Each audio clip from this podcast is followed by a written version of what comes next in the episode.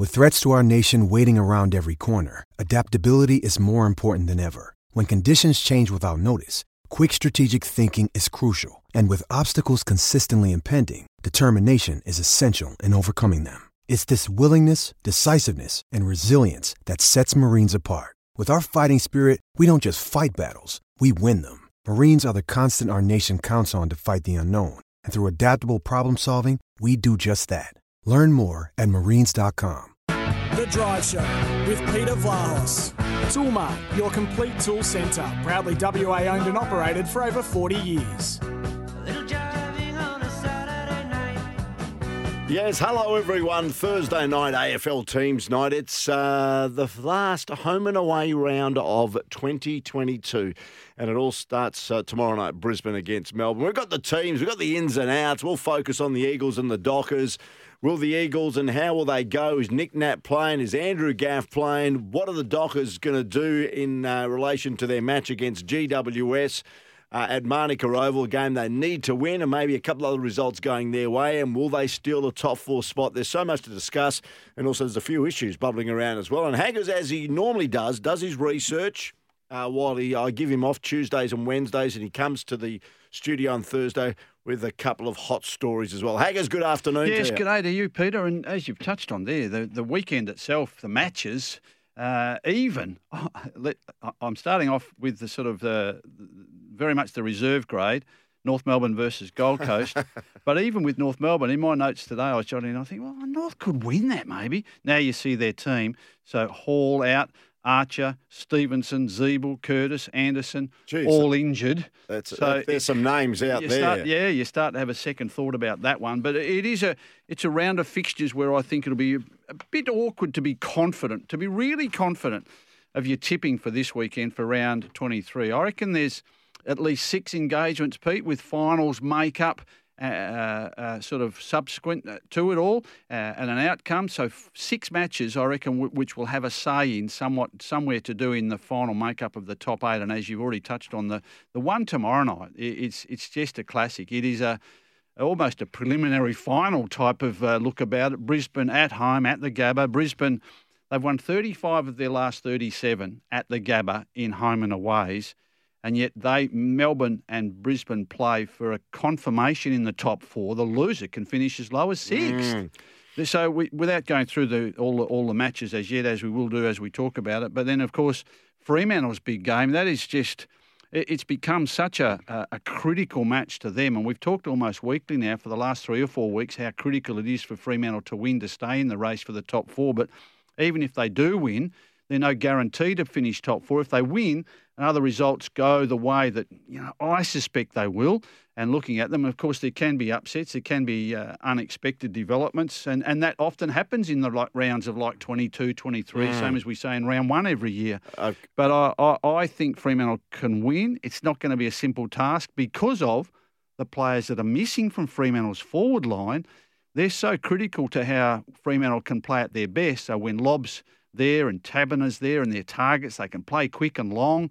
Whether they have great games or not, those two boys, they're so, so flaky, aren't they? But them not playing, Nathan Fyfe back in yes. is a huge, together a huge development. Yeah, together with Lloyd Meek. They're back in. And I reckon Lloyd Meek, Lloyd Meek is there. And we've been saying it for a couple of weeks, several weeks now, Peter. Lloyd Meek in there to do ruck work from the bench when Darcy might go forward off the ball or even Darcy to the bench to freshen up. I think Lloyd Meek is there because they have no Rory Lobb now, and I reckon they're going to have to avoid using Griffin Logue as that backup ruckman, even though he hasn't done it too badly. I don't think you can be too critical of him, but I think they have to use Griffin Logue as a key forward to stay there. And he's even got a bit of an injury niggle. He's got a groin problem, Peter, and he's had to get through the week. He's had a light week. He's gotten on the plane this morning.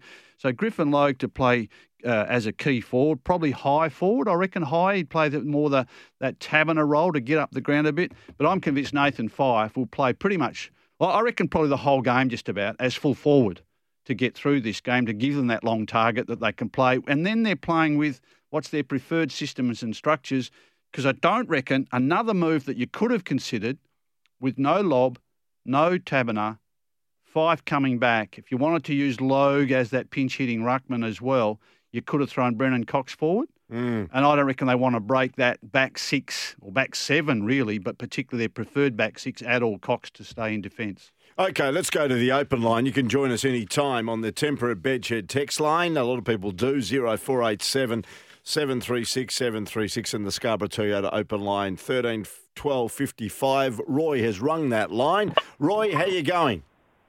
G'day, Pete. G'day, Hags. How are we, guys? Good, thanks, Roy.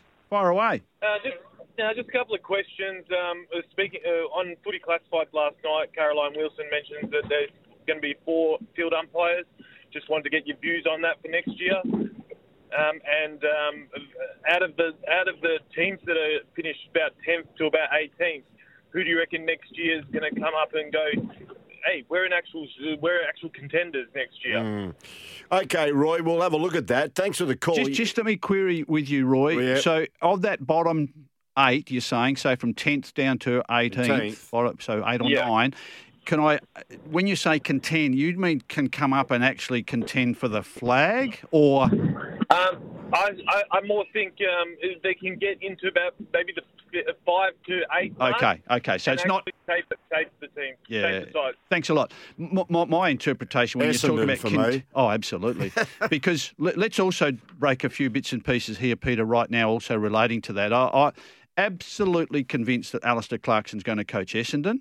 You're convinced. Absolutely convinced. He was saying today, because they, again, TV crews got him, that he's embarrassed by all the speculation around him, whether it be North Melbourne or Essendon. So you're totally convinced you'll coach Essendon? Absolutely convinced. It is a matter of now just that that the revised board they had to get rid of the president, Brasher. He was so supportive of Ben Rutten. Mm. Ben Rutten had to go. The players, the, the review was scathing from players on Ben Rutten. Had to go. Uh, not enjoying working with him. Not feeling, you know, getting tactically outstripped game after game. Had to go. That's taken place. The board was a bit divided on how they should handle it. It was going to look pretty ugly. The deciding vote seemed to come from Kevin Sheedy. Once that was laid down, Clarkson was ready to pounce, or they were ready to pounce on Clarkson and say, right, we're making the moves, we're clearing the decks.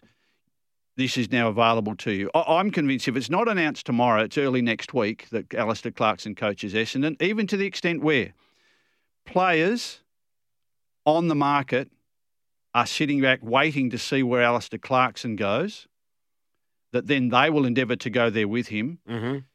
Cameron Zurhaar, we've monitored and followed that closely.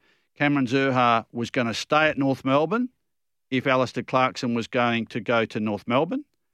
He now wa- is preparing to want to go to Essendon, ask for a trade to Essendon because he wants to go with Clarkson. So Alistair Clarkson is actually moving, as I understand it, with his management, jockeying to set himself up to take Essendon. Tim Taranto, who's been talking to Essendon, another one who wants to bolt to Essendon now because the, the feeling is very much through those inner circles, Peter, that Alistair Clarkson will coach.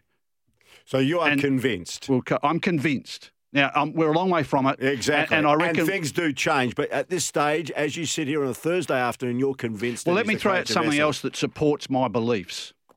And we've been hot on this one for a long time relating to uh, Blake Acres. Yeah. Blake Acres will move. He will leave Fremantle. His Fremantle offer has to be rejected. It is, it is so unacceptable. He's been waiting for a handful of weeks now to see where Alistair Clarkson went as well.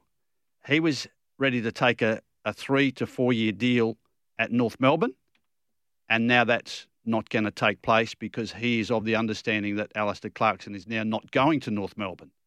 So even a Blake Acres and his management are aware of what's going on, or what, seems to be going on with Alistair Clarkson jockeying to get into Essendon. Blake Acres now looks more likely to take a deal elsewhere. There's several deals on offer, three and some of four years for for Blake Acres to leave Fremantle, and he could well be going to Carlton now. They've jumped into the front of the race for Blake Acres because, but because Alistair Clarkson's taking other players to Essendon with him if he can pull all these deals off. The so big- the big- there's a lot happening behind the scenes. And the other one too, before we forget, because sometimes I'm driving home and think, ah, we I forgot.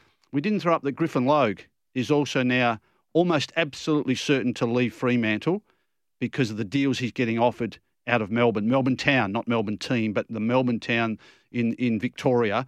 uh, is is chasing Griffin Logue because of the seasons he's had and also uh, the versatility that he's showing. He, he's on the market and looking very likely to leave. Again, his offer from Fremantle is is not enough for him to accept a big drop in uh, pay and time of the deal is a big thing relating to Griffin Logue and Blake Acres to leave Fremantle. Okay. And we already know that Rory Lobb is leaving. Interesting. Okay. Uh, just on the text here, I heard Lisa from Ellenbrook talking to Scotty and Goss this morning, Haggers and she told them the only reason she listens to SENWA is because of Kim Hagdorn. There you go. There's Lise. There's your supporter.